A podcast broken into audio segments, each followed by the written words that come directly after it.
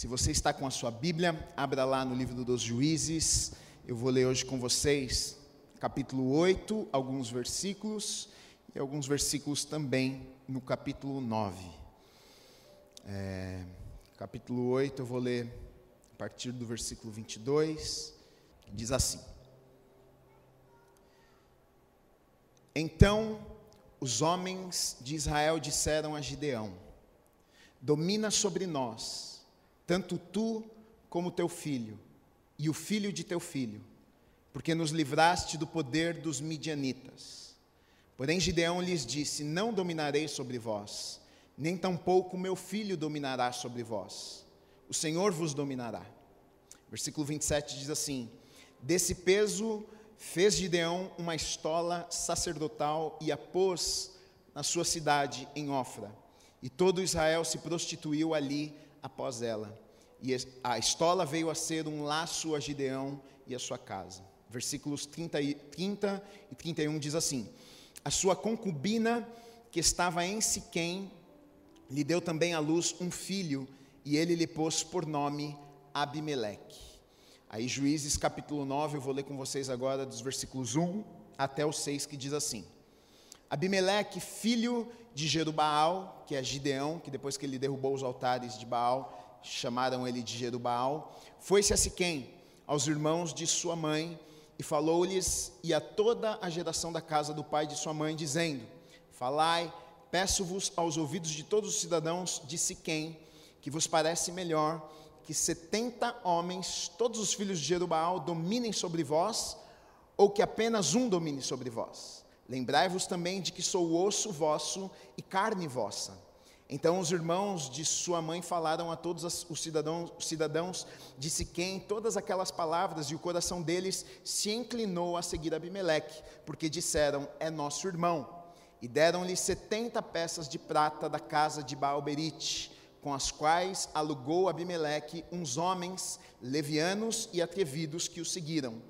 Foi à casa de seu pai a Ofra e matou seus irmãos, os filhos de Jerubaal, setenta homens sobre uma pedra. Porém Jotão, filho menor de Jerubaal, ficou porque se escondera. Então se ajuntaram todos os cidadãos de Siquém e toda Bet-Milo e foram e proclamaram Abimeleque rei junto ao carvalho memorial que está perto de Siquém. Amém. Vamos orar. Deus, obrigado, Pai, pela tua palavra.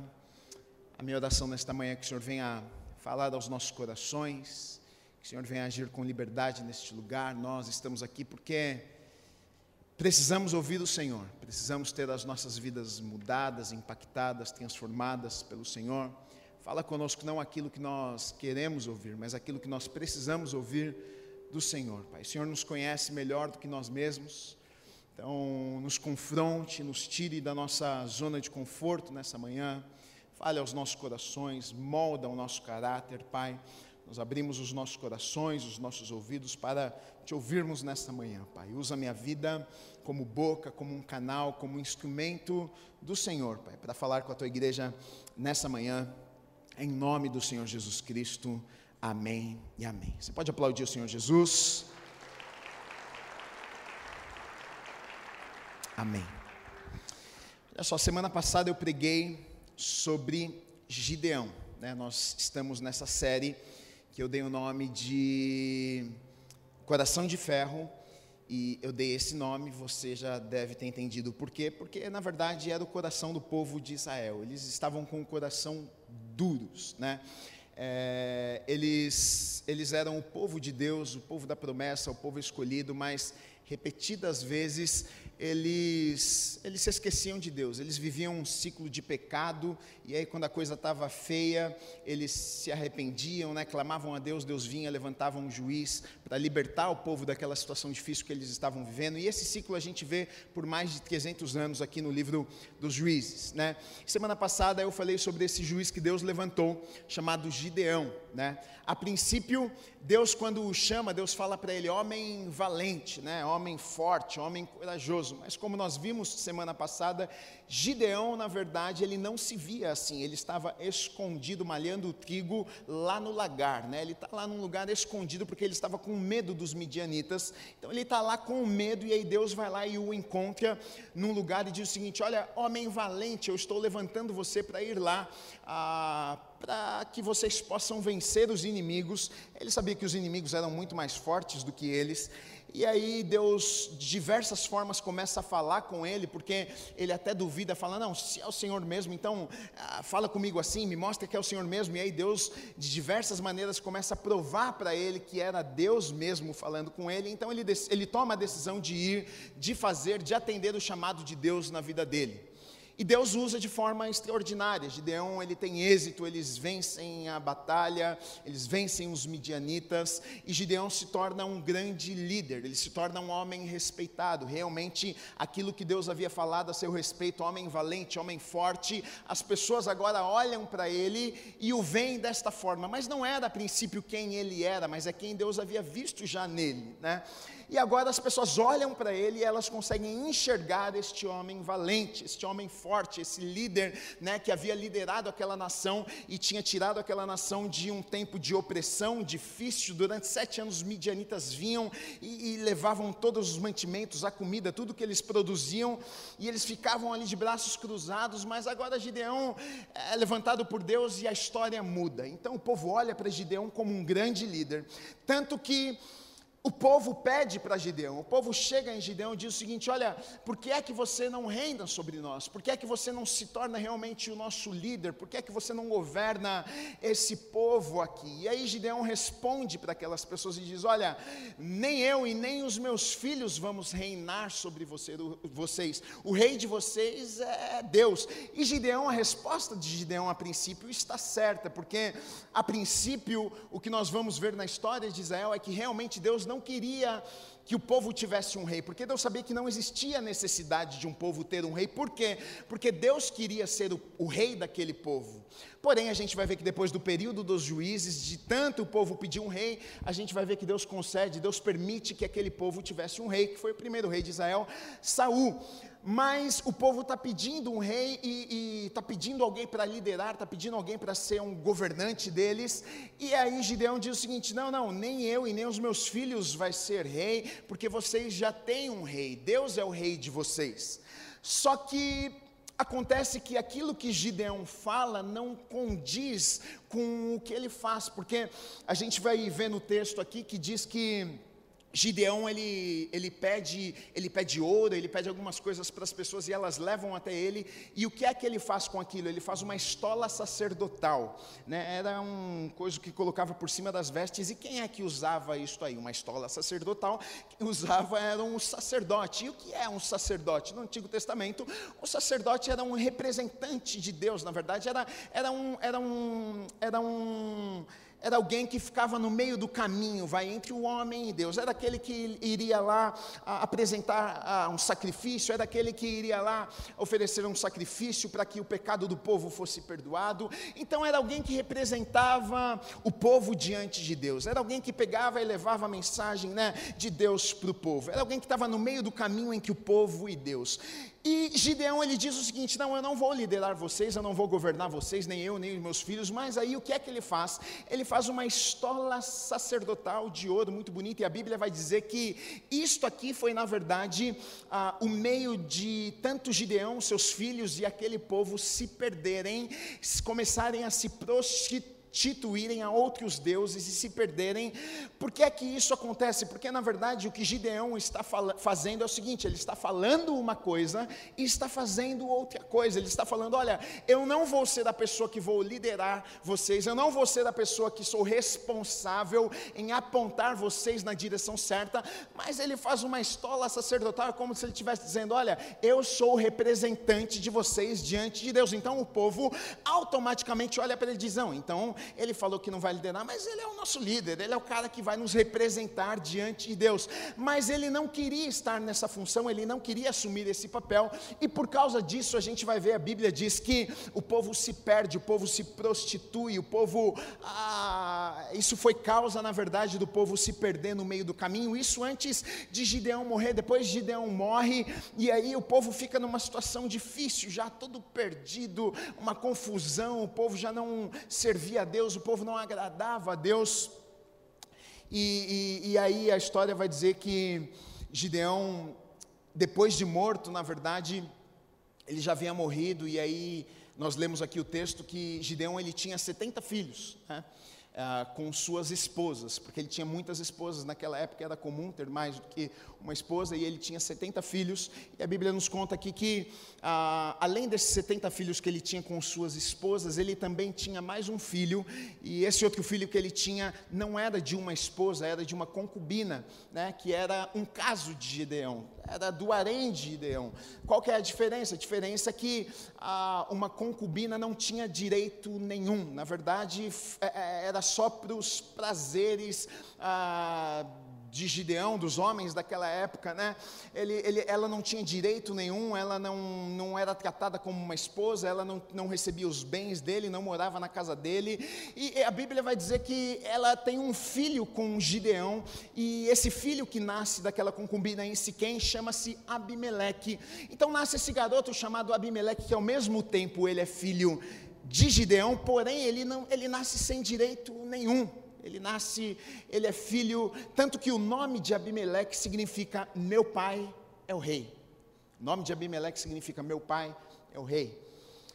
Só que a gente vai ver um pouco mais para frente que Abimeleque ele carrega mágoas e angústias e cicatrizes no seu coração por conta de tudo que ele viveu.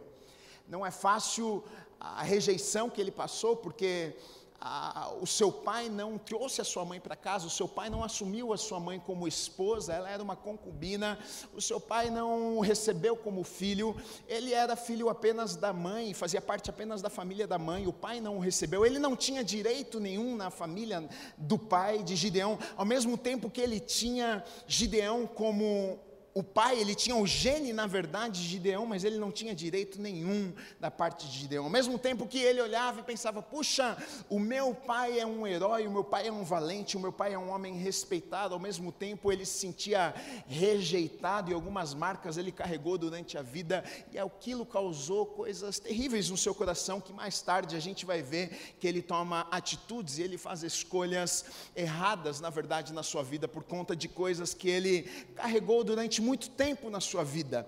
É claro que não é uma desculpa, nós não devemos nos escondermos atrás daquilo que fizeram para nós, né? Muitas pessoas acabam se escondendo, puxa, eu fiz isso por causa daquilo, eu sou assim porque minha mãe foi assim, eu sou assim porque meu pai fez assim. É claro que nós não podemos viver desta forma, mas nós sabemos a influência que um pai, que uma mãe tem na vida de um filho. Você sabe a influência que o seu pai, que a sua mãe teve na sua vida. Você sabe a diferença diferença que fez, por exemplo, se você teve um pai e uma mãe que te amou, que te falava, olha, eu te amo, você é importante para mim. Você sabe a diferença que isso faz? E, e Gideão, ele não teve essa figura né, do pai dizendo, olha, ele foi rejeitado. E aí a gente vai ver que mais tarde isso vai trazer sérios problemas. É, a, a Gideão, ele, ele morre. E aí, depois que ele morre, Abimeleque, ele tem uma ideia ele fala: puxa, já que Gideão era o grande líder, ele liderava o povo, ele que dava direcionamento para o povo, ele morreu agora. Como é que funciona? Naquele tempo era, era, era assim: então o filho assumia, depois o filho, e aí ele pensou: bom, então eu sou filho também, mas tem mais 70 filhos que são mais filhos do que eu, então eu preciso criar um plano aqui. E aí o que é que ele faz? Ele primeiro vai lá em Siquém, e começa a, a, convencer as pessoas, falar com as pessoas: olha só, Gideão morreu e ele tem 70 filhos. O que é que é melhor, ser governado por 70 ou ser governado por um? Aí o povo acho que ficou pensando: meu, imagina 70 governando, imagina a confusão, para tomar uma decisão 70 é melhor por um, uma, é mais fácil, né? Então ele começa a conversar e ele falou: e mais, diga uma coisa, eu sou aqui de Siquém, Oh, minha mãe é daqui, eu nasci aqui, eu sou, eu, sou, eu sou carne da carne de vocês, eu sou osso do osso de vocês. Então eu entendo as dificuldades de vocês. Então ele convence as pessoas a o quê? A votarem nele, a, a colocarem ele como o líder daquele povo. Então aquele povo diz: puxa, é verdade, então vamos colocar Abimeleque como o nosso líder, como o nosso rei, como governante desse povo aqui. E eles fazem isso, eles tomam essa decisão, falam: então Abimeleque agora é o nosso líder. E aí o que é que eles fazem? Eles pegam ah, no templo de Baalberite e pegam algumas moedas, fala que 70 moedas de prata, pegam um dinheiro lá e aí eles pagam, é, Abimeleque paga alguns capangas lá para acompanharem ele e ele vai lá e ele mata todos os filhos de Gideão. Os filhos que eram filho do, do, do, dos filhos, filhos de Gideão lá, do pai e da mãe de Gideão, que eram meio irmãos de Abimeleque. Na verdade, aí só sobrou um, a Bíblia diz que só sobrou um ele matou, na verdade, 69 e ficou um. A Bíblia conta que sobrou um e o nome desse que sobrou era Jotão, porque ele conseguiu escapar, ele conseguiu se esconder, e aí ele se esconde lá e não conseguiram achar ele, e ele sobreviveu. E é sobre Jotão que eu quero falar um pouquinho com vocês nessa manhã. Jotão, ele não foi um juiz então hoje eu tenho pregado mais a respeito dos juízes, mas isso está aqui no livro dos juízes. Ele não foi um juiz, mas eu quero falar um pouquinho sobre Jotão, um pouquinho dessa história ainda aqui ah, na família de Gideão, porque eu, eu acredito que tem algumas verdades e algumas coisas que Deus quer nos ensinar e falar conosco. É, Jotão, ele diante daquela situação extremamente difícil, ele acaba de perder 69 irmãos a, seu, seu pai havia morrido, é, o seu meio-irmão agora, ele tem um meio-irmão que havia traído né, sua família e, e aquela situação terrível, perseguição e morte, desespero. E aí ele se levanta no alto de uma montanha e ele vai levar uma palavra para o povo de Israel. Ele vai confrontar o povo de Israel. Ele vai falar algo para que as escamas daquele povo, que estavam nos olhos daquele povo, caíssem dos olhos daquele povo, porque o povo não estava vendo direito, o povo não estava enxergando direito. E, e a função de Jotão foi levar uma palavra para que aquele povo pudesse cair na real, sabe? Cair em si. Olha só, Jotão chacoalha aquele povo, e aí Jotão vai contar, na verdade, uma história. Jotão vai contar, na verdade, uma parábola. Não sei se você sabia, mas no Antigo Testamento tem algumas parábolas também. E essa aqui é a parábola de Jotão, que está lá em Juízes, no capítulo 9, dos versículos 7 até o 15, que diz assim: eu vou ler com vocês. Avisado disto, Jotão foi e se pôs no cimo do monte Gerizim. E em alta voz clamou e disse-lhes: Ouve-me, cidadãos de Siquém, e Deus vos ouvirá a vós outros. Foram certa vez as árvores ungir para si um rei e disseram à oliveira: Reina sobre nós. Porém a oliveira lhes respondeu: Deixaria eu o meu óleo que Deus e os homens em mim prezem e iria pairar sobre as árvores? Então disseram as árvores à figueira: Vem tu e reina sobre nós. Porém a figueira lhes respondeu: Deixaria eu a minha doçura, o meu bom fruto e iria pairar sobre as árvores? Então disseram as árvores à videira: Vem tu e reina sobre nós. Porém a videira lhes respondeu: Deixaria eu meu vinho, que agrada a Deus e aos homens, e iria pairar sobre as árvores? Então todas as árvores disseram ao espinheiro: Vem tu e reina sobre nós. Respondeu o espinheiro às árvores: Se deveras me ungis rei sobre vós, vinde e refugiai-vos debaixo de minha sombra. Mas se não saia do espinheiro fogo que consuma os cedros do Líbano. Então, olha só, Jotão, diante daquela situação terrível, ah, depois de morte, depois de confusão, ah, o povo vivendo aquela confusão toda, Jotão perde todos os seus irmãos e está sem seu pai, então ele se levanta lá no alto do monte e ele vai contar uma história, ele vai contar uma parábola e na verdade, ele, através dessa história, dessa parábola, ele vai revelar a, a situação que aquele povo, que aquelas pessoas estavam vivendo. E ele conta essa história justamente para que as pessoas pudessem olhar para a história e falar assim: ah, meu Deus, eu, é, é, sou eu nessa história, eu que estou vivendo isso aqui, sou eu que estou fazendo isso aqui. Porque muitas vezes, quando é, alguém nos confronta e fala, ah, você faz isso, isso, aquilo, é difícil de nós assumirmos.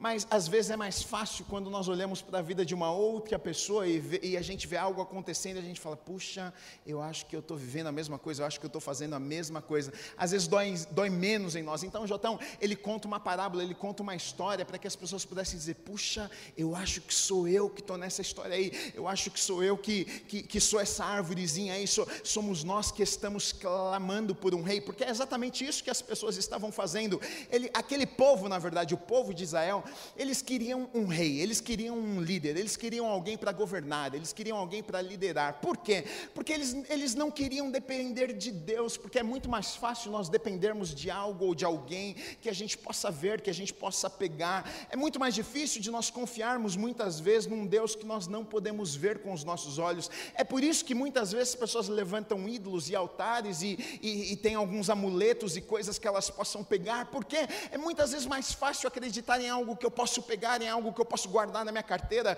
em algo que eu posso colocar lá do lado da minha cama, porque aquilo, aquele objeto, uma imagem, aquilo pode me guardar, aquilo pode me proteger, mas confiar em algo que eu não vejo, que eu nunca ouvi a voz, que eu não sei onde é que está, como é que eu vou confiar nesse negócio que eu não estou vendo? É mais fácil para nós. O ser humano gosta de ver, a gente gosta de pegar, e aquele povo desejava ter um rei. Eles queriam, eles queriam alguém que estivesse ali no meio deles para liderá-los, para estar ali, para que eles pudessem olhar e seguir. Então a gente vai ver na história de Israel aquele povo pedindo o rei, eles queriam, tanto que uma hora Deus se cansa depois do período do juiz, Deus fala: então tá bom, olha, vocês querem um rei, então eu vou dar para vocês um rei. Mas aí Deus até fala sobre as consequências que isso traria, porque sempre quando a gente quer fazer a nossa vontade e a gente foge da vontade de Deus para as nossas vidas, existem consequências. Deus fala: olha, eu vou permitir que vocês tenham um rei, mas vocês vão ter algumas consequências por conta disso.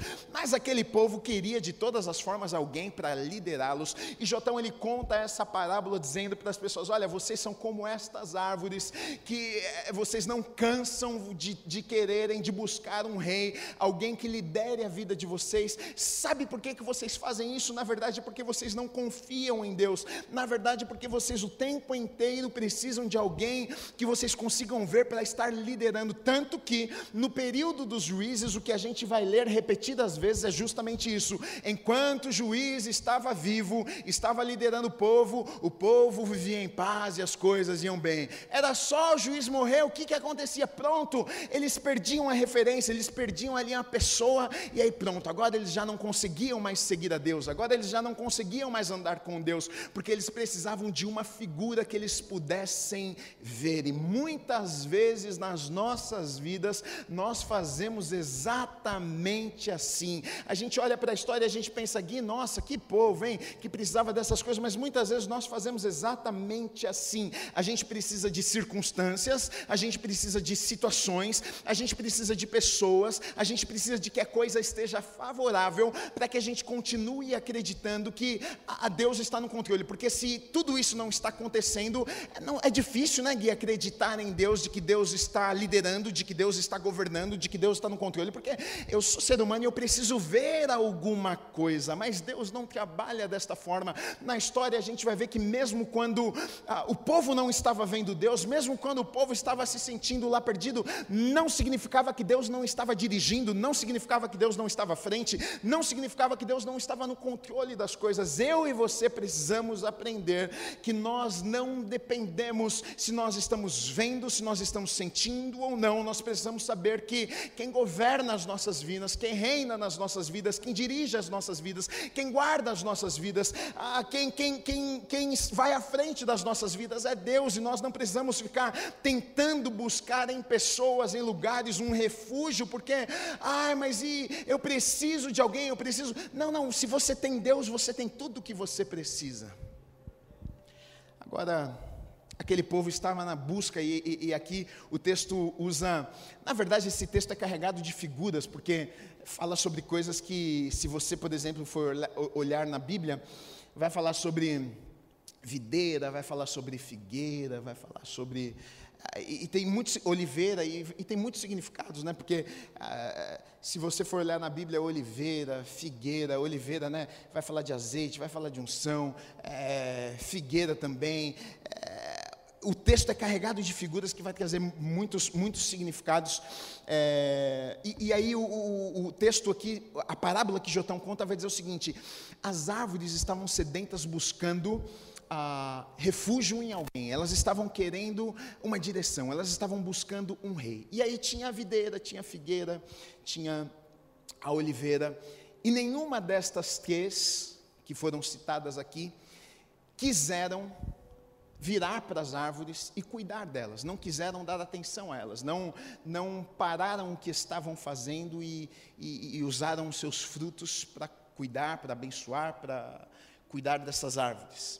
Tanto que a gente vai ver que a oliveira disse: Mas eu vou parar de produzir o, o, meu, o meu azeite para cuidar das árvores, não, eu tenho mais o que fazer. A figueira, a mesma coisa, né? a oliveira, a mesma coisa. É, todas elas falaram a mesma coisa: olha, eu não, eu não consigo parar para cuidar das árvores. E aqui, na verdade, eu, eu acho que a gente pode usar esse texto aqui de, de diferentes formas, porque é, uma das coisas que me chamou muito a atenção aqui nessa parábola, que eu decidi falar sobre isso hoje, porque a gente vai ver que as pessoas estavam, eu, eu acredito que seja um erro das pessoas, porque é, é, um erro nosso, nós, nós não precisaríamos depender de nada e de ninguém. Se nós temos Deus nas nossas vidas, a gente não precisa depender de nada e de ninguém. Se nós temos Deus nas nossas vidas, querido, as pessoas podem virar as costas para você, podem te abandonar, pode, se você tem Deus na tua vida, Deus vai te sustentar, Deus vai curar teu coração, Deus vai trazer a alegria que você precisa. Eu acredito de verdade nisso.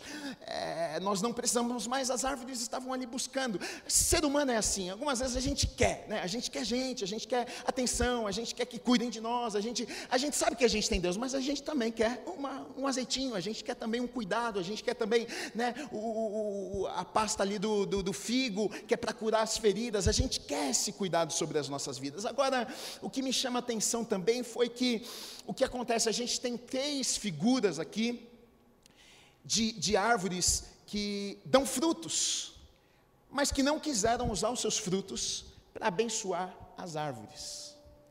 Isso me chama atenção, sabe por quê?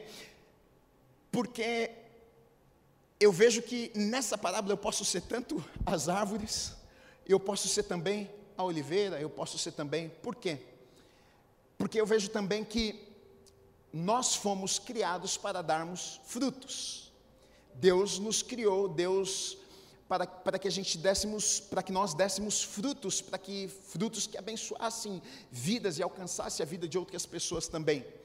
Agora, estas árvores aqui decidiram não dado seus frutos. Por quê? Porque elas estavam ocupadas fazendo aquilo que elas achavam que elas tinham que fazer. Então elas pensaram: não, eu estou realizando aqui o meu trabalho e eu não posso parar o que eu estou fazendo para servir a árvore. Eu estou dando azeite, mais importante azeite do que cuidar, cuidar da outra árvore. Agora, aqui, aqui algo me chama atenção, sabe? Porque eu escrevi aqui: olha, quando os bons se omitem, os maus governam. Martin Luther King diz o seguinte: o que me preocupa não é o barulho dos maus, mas é o silêncio dos bons. Isso aqui muitas vezes acontece nas nossas vidas. Porque isso aqui falou muito comigo, até, até nessa situação que a gente vive nos dias de hoje, dessa semana, todos vocês sabem de confusão, de menina, de aborto, de né, tudo isso que a gente está vivendo. É, olha só, muitas vezes o que acontece é justamente isso aqui. Por que é que, por que é que aquelas árvores foram até o espinheiro? O espinheiro vai falar de coisas ruins. O espinheiro vai falar de, de morte, o espinheiro vai falar de, de mentira, vai falar de engano. Por que é que aquelas árvores foram para o espinheiro? Porque antes elas foram até a videira. Porque antes elas foram até a, a figueira. Mas a figueira, a videira não tinham tempo elas estavam comprometidas demais com os dons e talentos que Deus havia colocado sobre a vida delas e elas precisavam dar frutos que elas não conseguiram parar para atender as árvores, então as árvores tiveram que correr e, e pedir ajuda para os espinheiros, e aí os espinheiros aceitou o convite ah, para cuidar das árvores, sabe por quê? Porque sempre quando eu e você, quando a gente se omite em fazermos aquilo que Deus nos chamou para fazermos, pode ter certeza que o diabo vai estar levando levantando alguém ou alguma situação, uma circunstância para colocar nos nossos lugares. Enquanto você está dizendo não, eu não vou fazer, o diabo vai estar preparando uma pessoa para ir lá e fazer no teu lugar para destruir aquilo que Deus preparou para você fazer.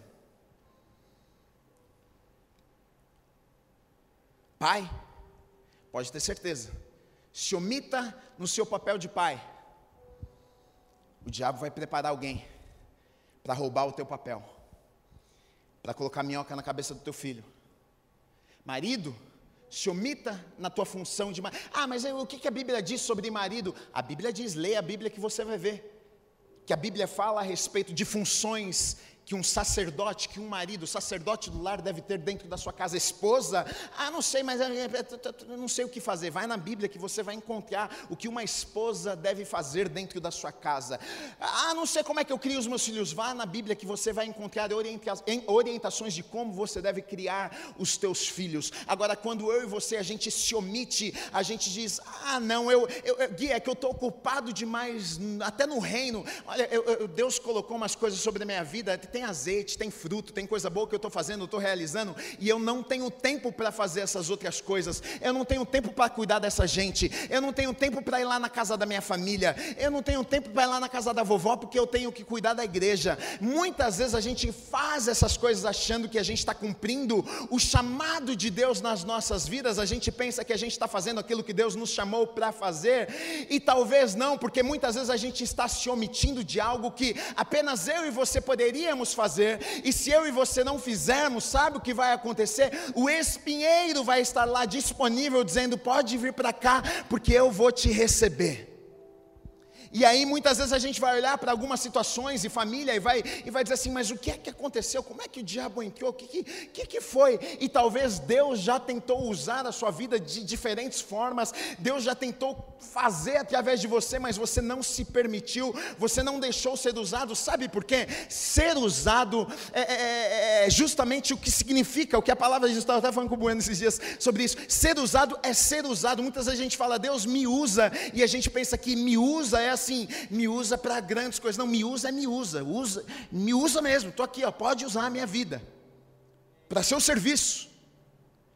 E a gente diz, não, me usa, mas a gente não quer ser usado, porque às vezes ser usado cansa, às vezes ser usado desgasta, às vezes ser usado não é confortável, às vezes ser usado não é no lugar que a gente gosta, não são com as pessoas que a gente mais gosta, é, mas se eu e você negligenciarmos e omitirmos e dissermos algumas vezes, olha, não, eu não, eu não quero como aquelas árvores que poderiam ter dito, olha, eu tenho azeite, eu vou, eu vou, eu, talvez eu pare um pouquinho aqui, eu vou cuidar destas árvores, e foi na verdade exatamente o que é que Jotão estava tentando falar com aquelas pessoas: olha só o que aconteceu.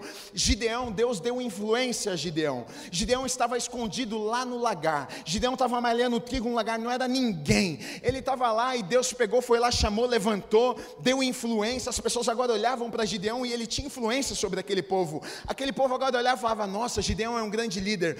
E, e, e, e Jotão está contando essa parábola dizendo: Olha, aquilo que Deus havia colocado sobre a vida dele, ele podia ter pego e influenciado aquela nação para apontar para Deus, para que eles pudessem olhar para Deus. Ele podia ter sido bênção na vida daquelas pessoas, mas ele decidiu não fazer. Ele falou: Eu não, eu não sou a pessoa certa para liderar vocês, eu não quero estar à frente de vocês, minha família, meus filhos, não, deixa para lá. E aí Jotão conta essa parábola dizendo o seguinte: Olha, os bons, os bons não quiseram fazer nada, é, é, é, Gideão não fez nada, os seus filhos não fizeram nada, mas aí vem o espinheiro e está fazendo alguma coisa. Então ele conta conta essa parábola para tentar abrir o olho daquelas pessoas de que eles estavam vivendo um engano em terem levantado Abimeleque como líder daquela nação. O espinheiro, ele, olha só que coisa interessante, porque no texto vai dizer o seguinte: olha, olha como o espinheiro vai se apresentar. Respondeu o espinheiro às árvores. Quando as árvores chegam para o espinheiro, olha o que, olha o, que o espinheiro responde para as árvores: Se deveras me ungis rei sobre vocês, Vinde e refugiai-vos debaixo de minha sombra. Se não, saia do espinheiro fogo que consuma os cedros do Líbano. Que espinheiro mentiroso, rapaz. Está me enganando, né? Onde já se viu se abrigar na sombra do espinheiro? Quem já viu um espinheiro grande, alto, que nem uma árvore com folhas, que você pode entrar embaixo, ficar lá debaixo. O espinheiro, ele é mentiroso. Espinheiro, ele é enganador. O espinheiro, ele oferece aquilo que ele não pode dar. Então ele chega para aquelas pessoas e diz o seguinte: Olha, vem para cá.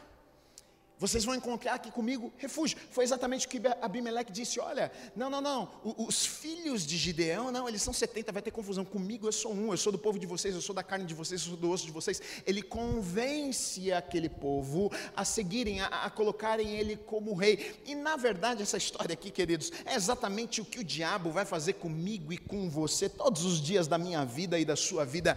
Ele vai tentar de todas as formas me convencer e te convencer, de todas as formas ele vai levantar circunstâncias circunstâncias e pessoas e mentir para mim, para você, vai falar: vem, vem, vem, vem cá para minha sombra, vem cá, deixa eu cuidar de você. De diversas formas o diabo vai tentar falar para mim, para você, sabe o que? Não, não, não, olha, eu vou te dar uma alegria. E aí, como é que ele vai fazer isso? Como é que ele fala: olha, não, eu vou te dar descanso, eu tenho uma sombra para você. Como é que ele vai fazer isso? Ele fala: olha, eu consigo fazer isso através do dinheiro, eu consigo fazer isso através do sexo, eu consigo fazer isso através de, através de, de, de posições, de poder. E ele oferece algumas coisas para as pessoas e que enche os nossos olhos, porque a gente olha e diz: puxa, realmente, olha, eu vou encontrar descanso, eu vou me sentir bem, eu estou cansado. E aí muitas vezes a gente acaba acreditando nas mentiras, mas o diabo não pode dar aquilo que ele não tem. É exatamente o que o texto está dizendo: olha, o espinheiro não poderia dar aquilo que ele não tinha, ele está oferecendo algo que ele não tinha. Como é que um espinheiro vai trazer sombra? E é exatamente o que o diabo diabo faz comigo e com você. Ele me oferece, te oferece coisas que ele não pode me dar e que ele não pode te dar.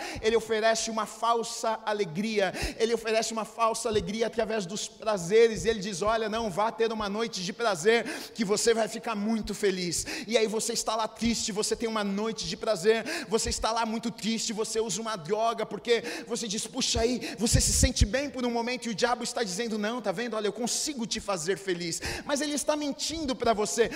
Através da bebida, ele vai te dizer: não, não, olha, faça isso aqui porque eu consigo, eu tenho descanso para você. Você está lá deprimido, deprimida, e aí por alguns momentos você encontra, parece que você entrou debaixo de uma sombra, debaixo de uma árvore, e é exatamente isso que ele vai fazer com você. Aí você entra e você pensa: puxa, agora está tudo certo, olha só, é verdade, eu encontrei descanso. É claro, o espinheiro vai fazer isso, ele vai fazer um convite para mim, ele vai fazer um convite para você, mas ele está me me enganando, ele está te enganando porque ele não pode dar aquilo que ele não tem. A paz verdadeira, a alegria verdadeira só vem de Deus. Querido, você pode estar no topo da montanha, você pode ter tudo que ah, o ser humano pode olhar e pensar: puxa, se eu tivesse, eu seria feliz. Você pode ter todas essas coisas, você pode ter o sexo, você pode ter riquezas, você pode ter que a princípio você olha e fala: puxa, se eu tivesse isso, eu seria feliz. Mas se você não tiver Deus no seu coração, não tem como, sempre vai existir um vazio no teu coração. Você vai deitar na tua cama à noite, você vai falar: o que é que está acontecendo? Eu não sei o que está acontecendo, que eu não consigo ser feliz. Agora você pode ter pouco, você pode às vezes passar algumas dificuldades na vida, mas quando nós temos o Senhor conosco, pode ter certeza, o muito com Deus é o que vale, o, o pouco com Deus é o que vale. Às vezes o pouquinho com Deus, sabe por quê? Porque a alegria verdadeira enche os nossos corações, a paz que a palavra de Deus diz que excede de todo o entendimento. A gente não consegue compreender, a nossa mente não compreende. Você está passando por um momento difícil, mas você está em paz. Sabe, você está tendo problema na tua casa, mas você está em paz. Você está passando problemas no seu trabalho, mas você está em paz. Como é que isso pode acontecer? Porque você sabe que Deus está no controle de todas as coisas. Espinheiro, ele vem contar mentiras, ele vem iludir as pessoas. Ele vem dizer: não, vem para cá. Agora, eu, eu não gosto de culpar as pessoas, mas eu acho que algumas vezes nós temos culpa na história também. Porque eu acredito que Deus coloca a responsabilidade sobre as nossas vidas. É claro que todo ser humano vai ter suas escolhas e tem o poder de, de tomar suas decisões na sua vida mas nós também temos o poder de influenciar. Nós temos o poder de plantar sementes na vida das pessoas, de sermos canais, de sermos profetas, de sermos boca de Deus, de influenciarmos vida de pessoas. Eu acredito nisso. E muitas vezes nós desprezamos oportunidades que Deus nos dá de abençoarmos e de influenciarmos a vida de pessoas. Não assumimos a responsabilidade que Deus colocou sobre as nossas vidas. E aí, quando a pessoa cai na mão do espinheiro, a gente fala: Ah, mas está vendo o que, que aconteceu? Mas talvez antes disso ter acontecido, como aconteceu na história, por três vezes as árvores clamaram, as árvores pediram, as árvores foram lá e falaram: Me ajuda, nós queremos. Mas os bons não quiseram, os bons não tinham tempo, os bons não estavam fazendo algo mais importante. Muitas vezes nós reclamamos de coisas que acontecem, mas nós não assumimos a responsabilidade. A gente só culpa os outros, a gente culpa Deus, a gente culpa o diabo, e a gente olha para as pessoas e diz: Ah, mas está vendo, olha lá, está colhendo por causa disso, disso, disso. Quem sabe, quem sabe, ah, Deus colocou algo sobre a tua vida, você carrega algo e você podia ser um agente que levaria transformação lá para a tua casa, para a tua família, né, para os teus familiares, no lugar do seu convívio, no seu trabalho. Eu não sei, mas eu, eu senti de falar isso porque. É, às vezes a gente olha para algumas situações que acontecem, será que nós não poderíamos ter feito diferença na vida de alguém? Será que se alguma árvore não tivesse aceito o convite antes, não teria sido diferente no meio daquele povo? Será que se Gideão não tivesse assumido o papel dele ali, Deus o levantou, colocou-o como líder, Deus o encontrou quando ele estava lá no lagar balhando trigo. Será que se ele não tivesse dito, olha, gente, o negócio é o seguinte, eu não vou ser o rei porque Deus é o rei, mas deixa eu dizer uma coisa, se ele não pegasse e assumisse o papel de liderar o povo e apontar o povo para Deus. Você olha, saibam de uma coisa, mesmo quando eu não estiver aqui, vocês precisam entender que existe um Deus. Se vocês seguirem a Deus, ele, ele não quis assumir esse papel, porque muitas vezes assumir esse papel nos dá trabalho, muitas vezes assumir esse papel gasta tempo, às vezes assumir esse papel gasta dinheiro, às vezes assumir esse papel nos tira da nossa nossa zona de conforto, né? é o nosso telefone que vai tocar às vezes, então a gente nem se oferece, a gente nem se coloca à disposição da pessoa, porque vai que ela decide me ligar mesmo, né? vai que ela decide contar comigo mesmo. Eu falei da boca para fora aqui, mas vai que ela acredita no que eu falei e me liga três horas da manhã. É, meu querido, é assim mesmo. Eu e você temos a escolha de sermos ou não aquilo que Deus nos chamou para sermos, mas saiba de uma coisa: não existe nada melhor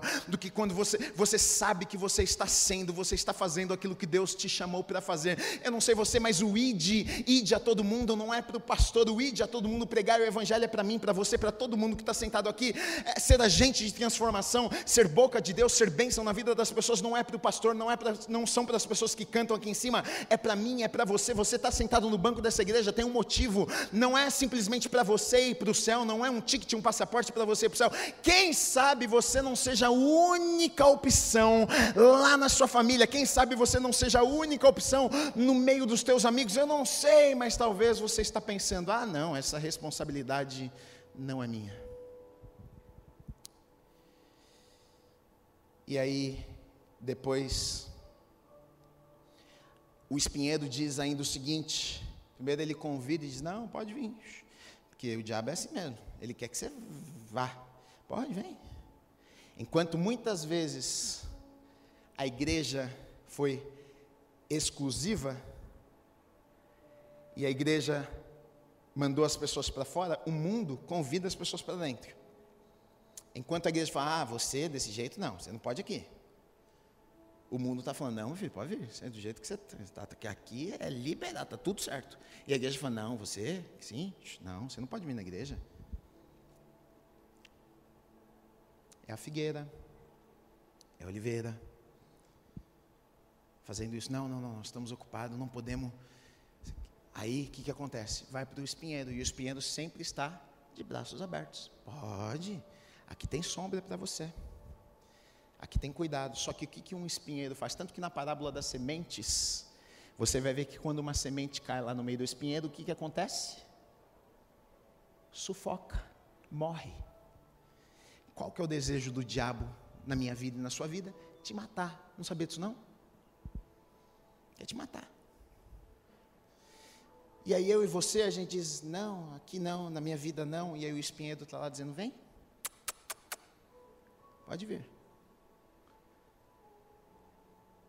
E aí cai no meio do espinheiro. O espinheiro sufoca a vida da pessoa. Ele engana. A princípio ele engana. Ele, a princípio diz não tem sombra, tem descanso, tem refrigério. Mas ele sufoca. Ele destrói. Ele amarra. Porque é isso que ele quer fazer. O diabo veio para matar, para roubar, para destruir as nossas vidas. E o texto diz o seguinte: primeiro ele convida as pessoas para a sombra, depois diz assim: Mas se não, saia do espinheiro fogo, que consuma os cedros do Líbano. Primeiro ele diz: Vem para cá, fica aqui, deixa que eu cuide de vocês. Agora, aqui ele fala algo interessante, porque cedro do Líbano, se você for, for olhar isso em vários textos na Bíblia, eu não vou ler, eu tenho aqui por exemplo, lá em Ezequiel fala sobre isso, Isaías 11, Ezequiel 17, 22 e 24, Isaías 11 uh, vai falar sobre isso. Uh, na Bíblia, por exemplo, fala que o cedro do Líbano iria trazer um renovo, e quando fala sobre isso, está falando sobre o quê? Jesus. Profecias a respeito de Jesus. Quem é o renovo? Queria vir um renovo, uma esperança. Está falando a respeito de Jesus que viria, essa esperança, que essa alegria, que era a saída, que era a solução. E aí ele está dizendo o seguinte: então, se, se, se vocês não vierem ficar aqui na minha sombrinha, então que o fogo do espinheiro queime o cedro. Tá que fogo no cedro do Líbano. Para quê? Para que não exista esse renovo, para que vocês não tenham a possibilidade, a oportunidade de encontrar o quê? Jesus. Que vocês não tenham um relacionamento com quem? Com Jesus. Por que, que ele está dizendo isso? Porque ele sabe que a solução e a saída para as nossas vidas está exatamente aí ele sabe que a saída para a minha vida e para a sua vida está em Jesus. Ele sabe que se ele conseguir de alguma forma me afastar e te afastar dos caminhos do Senhor, é tudo que ele precisa para destruir a minha vida e a sua vida. É por isso que aqui num lugar como este, algumas pessoas vêm e elas pensam algumas vezes que elas não podem vir num lugar como este, porque elas pensam, puxa, mas eu vivo, ah, Gui, você não sabe o que eu faço. Você também não sabe o que eu faço. Não te contei? Não estou falando que eu faço coisa errada, só estou falando que você não sabe o que eu faço. você sabe o que eu faço? Tá. Ah. Não, mas é porque você, eu posso vir? É, por que, que não pode vir? As pessoas, algumas vezes, elas pensam o seguinte: não, então, já que, e na verdade o diabo vai colocar isso na mente das pessoas. Por quê? Porque ele sabe que a única forma de destruir a sua vida é se você estiver longe de Deus. Porque a partir do momento que você ouve Deus, eu tenho certeza, o Espírito Santo de Deus começa a falar com você, ele muda a sua vida, ele muda a minha vida. Por isso que o diabo ele quer impedir pessoas de chegarem num lugar como esse. É por isso que o diabo vai levantar barreiras, é por isso que o diabo vai levantar preconceitos, é por isso que o diabo vai levantar ideias de que a igreja não, não pode isso, não pode aquilo, não pode vir, não pode. Porque aí pessoas não vão pisar num lugar como esse, não vão ter um encontro com Deus, não vão se encontrar com o Senhor, não vão ouvir a voz de Deus, e é tudo que Ele quer, é isso mesmo, Ele não quer que a pessoa venha num lugar como este. Não estou dizendo que Deus está aqui nesse lugar, nessa casa, mas aqui é um lugar onde a gente ora, a gente busca Deus, a gente né, dá às pessoas a oportunidade delas ouvirem uma palavra que elas, elas vão entender, talvez na casa delas iriam abrir a Bíblia, não iam conseguir entender direito. É claro que o Espírito Santo ensina as pessoas, mas aqui nós damos a oportunidade da pessoa sentar e ela ouvir, entender, e o Espírito Santo falar no coração da pessoa.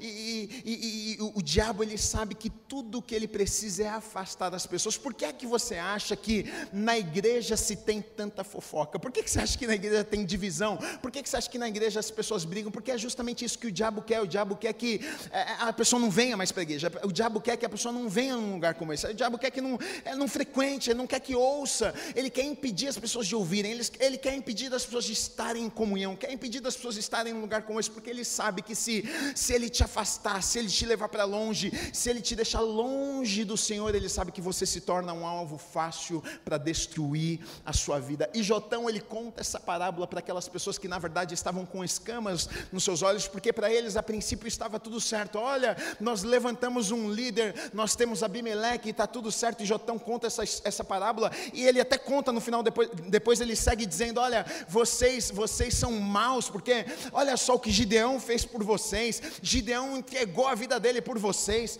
vocês não levam isso em consideração, vocês não estão nem aí para nada. Ele conta essa parábola dizendo: Olha, vocês estão cegos, vocês deixaram que as escamas tampassem os olhos de vocês, mas muitas vezes é exatamente o que acontece nas nossas vidas. E a pergunta que eu tenho para fazer para você nessa manhã é: quem governa a sua vida?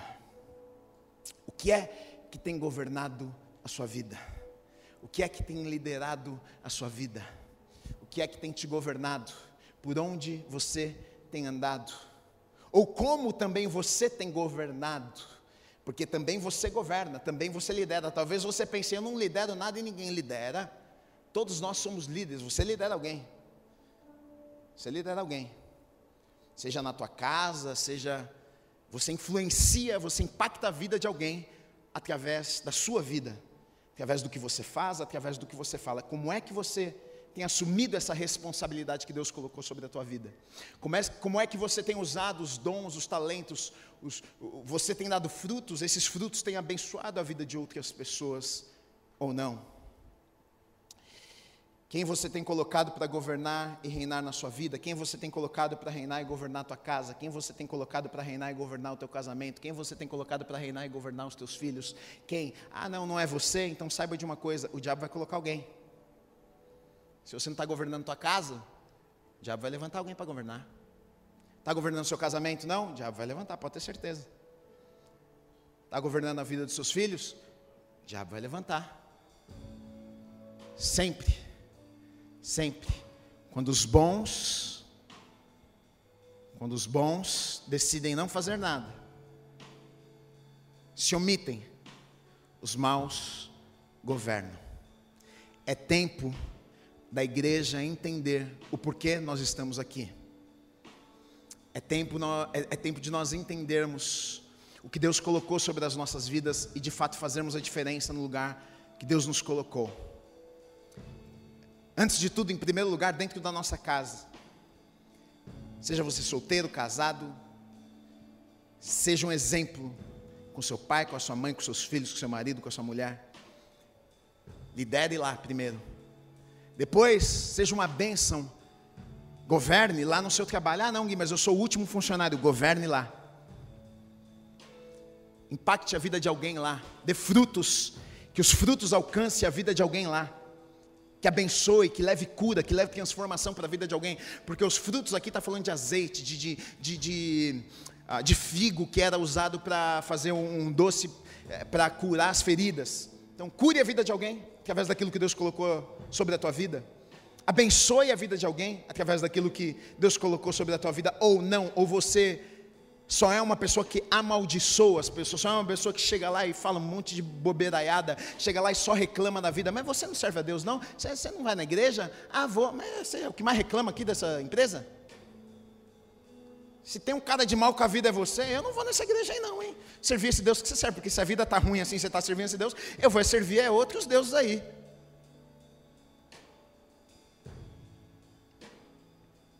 Pregue com a tua vida não com as tuas palavras. Eu prego muito pouco, vou ser sincero para vocês. Eu prego muito pouco com as minhas palavras. Muito pouco. Tem gente que não sabe nem que, pelo que eu falo, que eu sou pastor, que sou, porque está tudo certo. Mas se chegar perto de mim, vai saber que eu sou cristão.